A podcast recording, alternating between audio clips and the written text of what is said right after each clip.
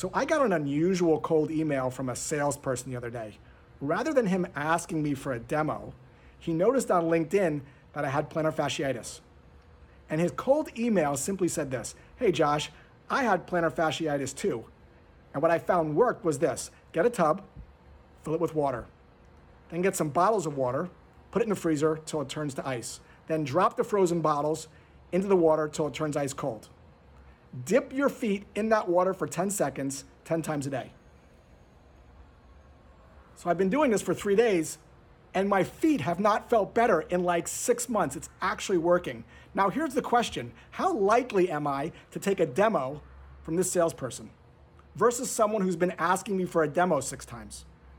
The chances are about 100% because the law of reciprocity kicks in, but we don't think of cold emails this way. Cold emails are always about the get. What I'm suggesting here is that you will start way more conversations with people if you come from a place of giving than you ever will by coming from a place of getting.